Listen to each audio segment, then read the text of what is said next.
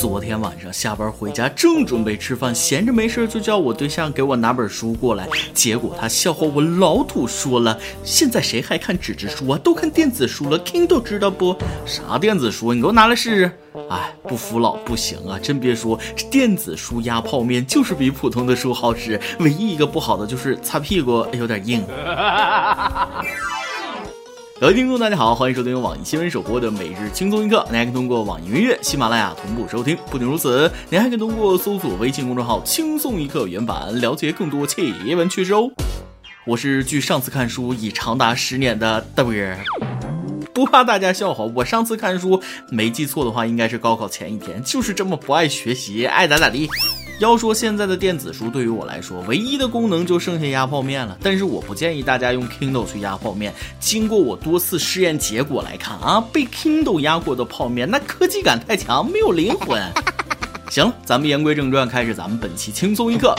我记得上期开篇说的是日本足球，说的是日本队在淘汰赛上的表现，获得了中国球迷的肯定啊。今天接着跟大家说个事儿，咱们那些赞美之词全都传到日本球迷的耳朵里去了。日媒称，在看完对阵比利时的比赛之后，许多中国网友对日本队在本届世界杯的表现发帖称赞，并鼓励日本队下次争取进八强。而日本球迷很感激中国网友发自内心的赞美，纷纷进行了回复。我挑几个日本网友的回复，简单跟大家说说啊。中国在足球这件事上总显得异常公正的。中国与某些吹毛求疵的国家不同，给我们带来了很强大的支持，很喜欢中国这一点。日本队输了之后，韩国媒体居然说感谢比利时。与韩国不同，中国在体育运动方面没有私心。好的比赛他们会称赞，烂的比赛他们可以吐槽。中国在运动赛事方面一直是公平中立的形象，不像韩国，无论怎样就知道找日本的麻烦。赞美之词我就不多说了。有一名日本球迷显得非常与众不同，他表示加油，下次日本和中国一起征战世界杯。嗯，那什么，先谢谢这位日本网友的祝福。我再多问一句，你是说一起去打扫卫生吗？国足去捡垃圾还行，要是踢球，你们自己去吧，我们挺忙的。说来惭愧，还在研究怎么才能击败泰国还有越南，下届一起估计有点难，还是下下下下下下下届在一起征战世界杯吧。相约二零三四。中国队要是去了，全场就只会这样：大脚长传，大脚解围，大脚长传，大脚解围。留给中国队的时间不多了。国足不仅实力天生不够强大，关键是还不要强。事实如此啊！你们的好意我心领了，虽然很感动，但日本网友们请清醒一点。进世界杯对于我们来说可不是理所当然的。除了2002年的唯一一次，我们又是快二十年没进世界杯了。多么想能够在世界杯上看着国足的表现溢出泪水，表达一次遗憾呢？现在机会还是有的，下届还是不大可能，下下届就很有可能了。二零二六世界杯将扩军至四十八支，亚洲名额从现在的四点五个增加到了八点五个。如果国足在这十年刻苦训练，顺利击败泰国、老挝、柬埔寨、越南、蒙古、不丹、印度等等劲敌，晋级的可能性还是蛮大的。大家不要误会，我没笑话国足。作为一支在世界杯历史上只被巴西进过四球的队伍，一支只输过三场比赛的世界劲旅，我没有资格笑话他。咱们再来说说现在的巴西队，可以说是现在八强里除了法国之外仅存的传统强队了。而他们能够顺利闯入八强，和当家球星内马尔的优异表现息息相关。据统计，在本届世界杯，巴西队已经进行过的四场比赛中，内马尔是场上滚动距离最远的球员。世界杯开赛至今，内马尔一共被对手侵犯了二十三次，场均接近六次，倒地翻滚的时间更是惊人的达到了十四分钟。哦，不光如此，前天巴西队在备战四分之一决赛训练的时候，内马尔还带来了自己的儿子观战，当着孩子的面又表演了自己的倒地绝技。说起巴西队的内马尔，确实厉害。这届世界杯，他的滚动距离都快赶上梅西的跑动距离了，可以给他起个新的外号，叫“内滚滚”比较贴切。就没有个教练、队友什么的告诉他一声“滚太多显得假”吗？这哪是伤了腿，分明是当场截肢了。不光是内马尔，我发现巴西出来的球员倒地都有一个特点，不管伤在哪儿啊，都是先捂脸，然后举手张大嘴呼。裁判要是不给对手黄牌，就愤怒的捶地三拳，接着就起来活蹦乱跳的踢球去了。那么问题就来了，为什么不管伤到哪儿都要先捂脸呢？我总结出了几个原因，不知道对不对啊？首先，头部受伤不仅能引起裁判重视，还可以在手指间观察裁判的方位和出牌情况，来决定是否继续表演。其次，可以防止对手道歉，免得自己太小气，间接的告诉对手说别的没用，你小子等着红牌出场吧。最重要的一点，因为面部表情是表演当中最难练的。根据俄国戏剧理论大师斯坦尼斯拉夫斯基的说法。痛苦，那应该是从外到内，再从内回到外。不捂脸，自己不小心笑出来，被别人发现了怎么办？依我看，内马尔还是年轻，表演水平不足，套路单一，就知道滚，也不知道换一个方式表演。看那些球场老油子，一推就倒，一碰就倒，然后脸上痛苦的跟吃了耗子药一样，别人不理他，感觉马上就能当场去世。人家队友也配合啊，都过来围着嘘寒问暖。再看看内马尔，他捂脸的时候，几个队友在那忍不住跟他笑啊，这些巴西。不行，队伍不好带啊！大家笑归笑，有一点需要明白，夸张一点的痛苦属于球员的自我保护，相当于释放一个信号，敢踢我，老子就死给你看。不仅约束了对手的犯规尺度，也对裁判施加心理压力，促使其严格判罚。虽然这种行为会让比赛变得不好看啊，但对内马尔这样的球员，我觉得真的是可以理解。他的踢法很华丽，很容易让那些高大粗壮的后卫恼羞成怒，不做一些自我保护，早就受伤了。你看看墨西哥那个故意踩内马尔的拉云，这种卑鄙的小动作，红牌没得写。而那些曾经世界足坛不喜欢倒地的硬汉们，坟头草都几尺高了。比如范巴斯滕，球风很干净，结果二十八岁因伤退役。还有外星人罗纳尔多，虽然他的中摆式过人本身就非常伤膝盖，但他在以防守著称的意甲联赛中，在禁区里被人踢得东倒西歪也不摔倒，结果现在一身的伤，得不偿失啊。所以咱们的每日一问就提前来了：目前的八强里，你们觉得哪个球队最有冠军相呢？行了，世界杯就先不说了啊，期待接下来的八强赛。下面咱们再说说几件奇葩的事儿。想问大家一个事儿：当你有了多少存款就会选择不上班了呢？这个问题有一名女网友给出了她的答案。今日，一名女网友在论坛发帖称，自己三十四岁，有五十万的存款，不想上班了。他们大家的现状是怎么样的？自己的想法可行吗？网友也表示，他福州四套房，厦门三套房，杭州一套房，还有四辆车的都在默默上班发光发热。你凭什么不上班？网友 B 说了，如果物价不涨的话，省吃俭用一年花两万，能撑二十五年，就看你想不想过这种日子了。啥家庭啊，这点存款就不上班？家里有矿啊？你要明白，上班有时候不是为了赚钱，而是让你没时间去乱消费。我今年二十八岁了，虽然没达到腰缠万贯，但通过我自己的不懈努力，一路打拼，终于有了自己的第一辆保时捷911，没问过家里要一分钱，这是我的女朋友气势大寿送给我的，我骄傲。啊，刚才跟大家开个小玩笑啊，我真实的情况是，截止目前没房、没车、没存款、没死。但有一点我非常赞同这位朋友，别说五十万，我没钱那都不想上班啊。不为别的，因为努力工作、生活上进太亏了。大家想一想，你努力工作、坚持运动、健康饮食、看书学习、攒钱买房，最后娶个漂亮的老婆，付出的辛苦是十，获得的快感未必是十，也可能是九。而像我这样天天上班混日子、看动漫、玩游戏、喝可乐、吃垃圾食品、买个充气娃娃搂着睡觉，付出的劳动是零，获得的快感是七，稳赚不赔啊，是不是这么回事？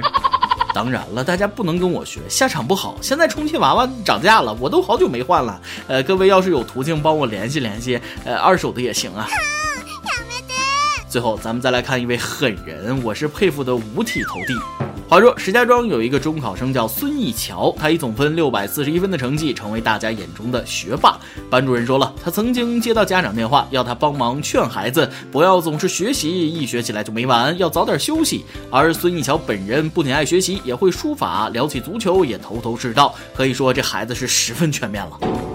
看完这条新闻，我特意跑去查了石家庄中考总分，总分六百五十分，这还考了六百四十一分，那九分不出意外应该是作文扣的，学霸无疑呀！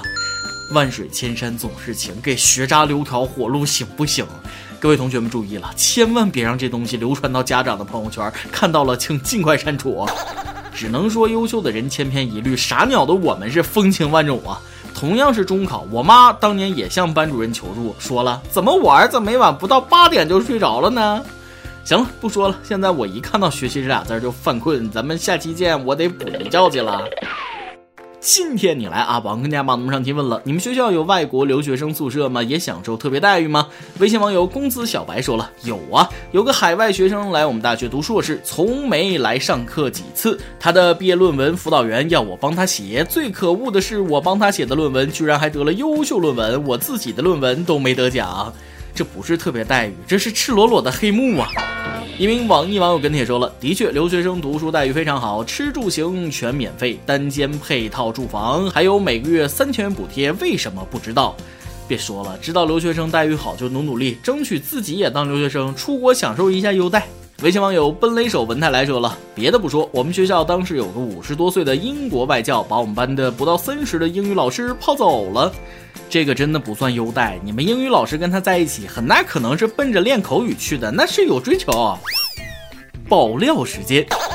一位匿名的微信网友说了一件他的闹心事儿。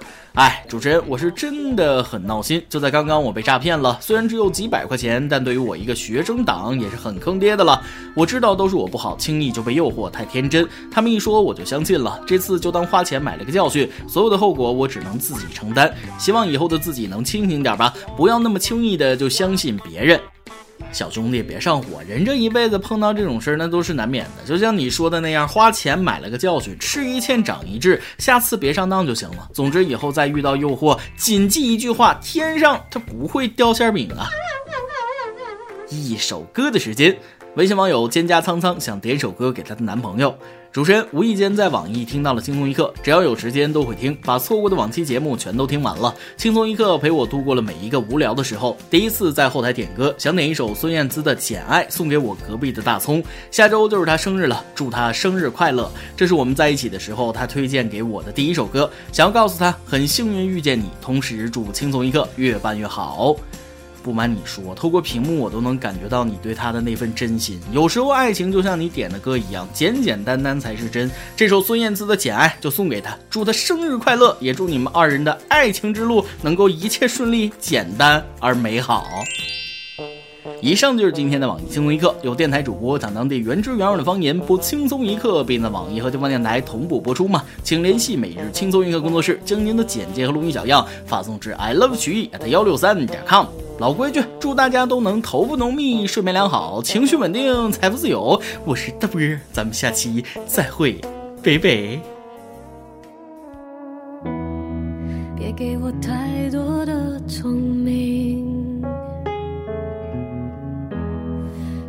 不够的人索取，别给我太过美丽的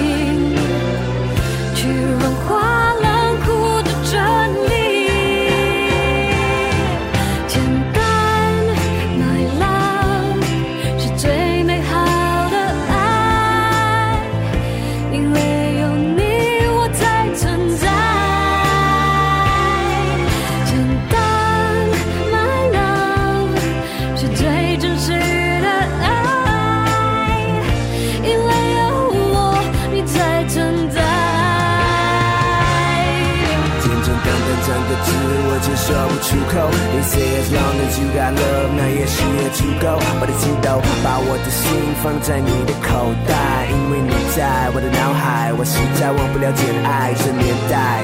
When you're in love, you don't think，让我牵着你的手，守护着你的心。They call it 真爱，快乐的爱，简单才是我的最爱，最期待，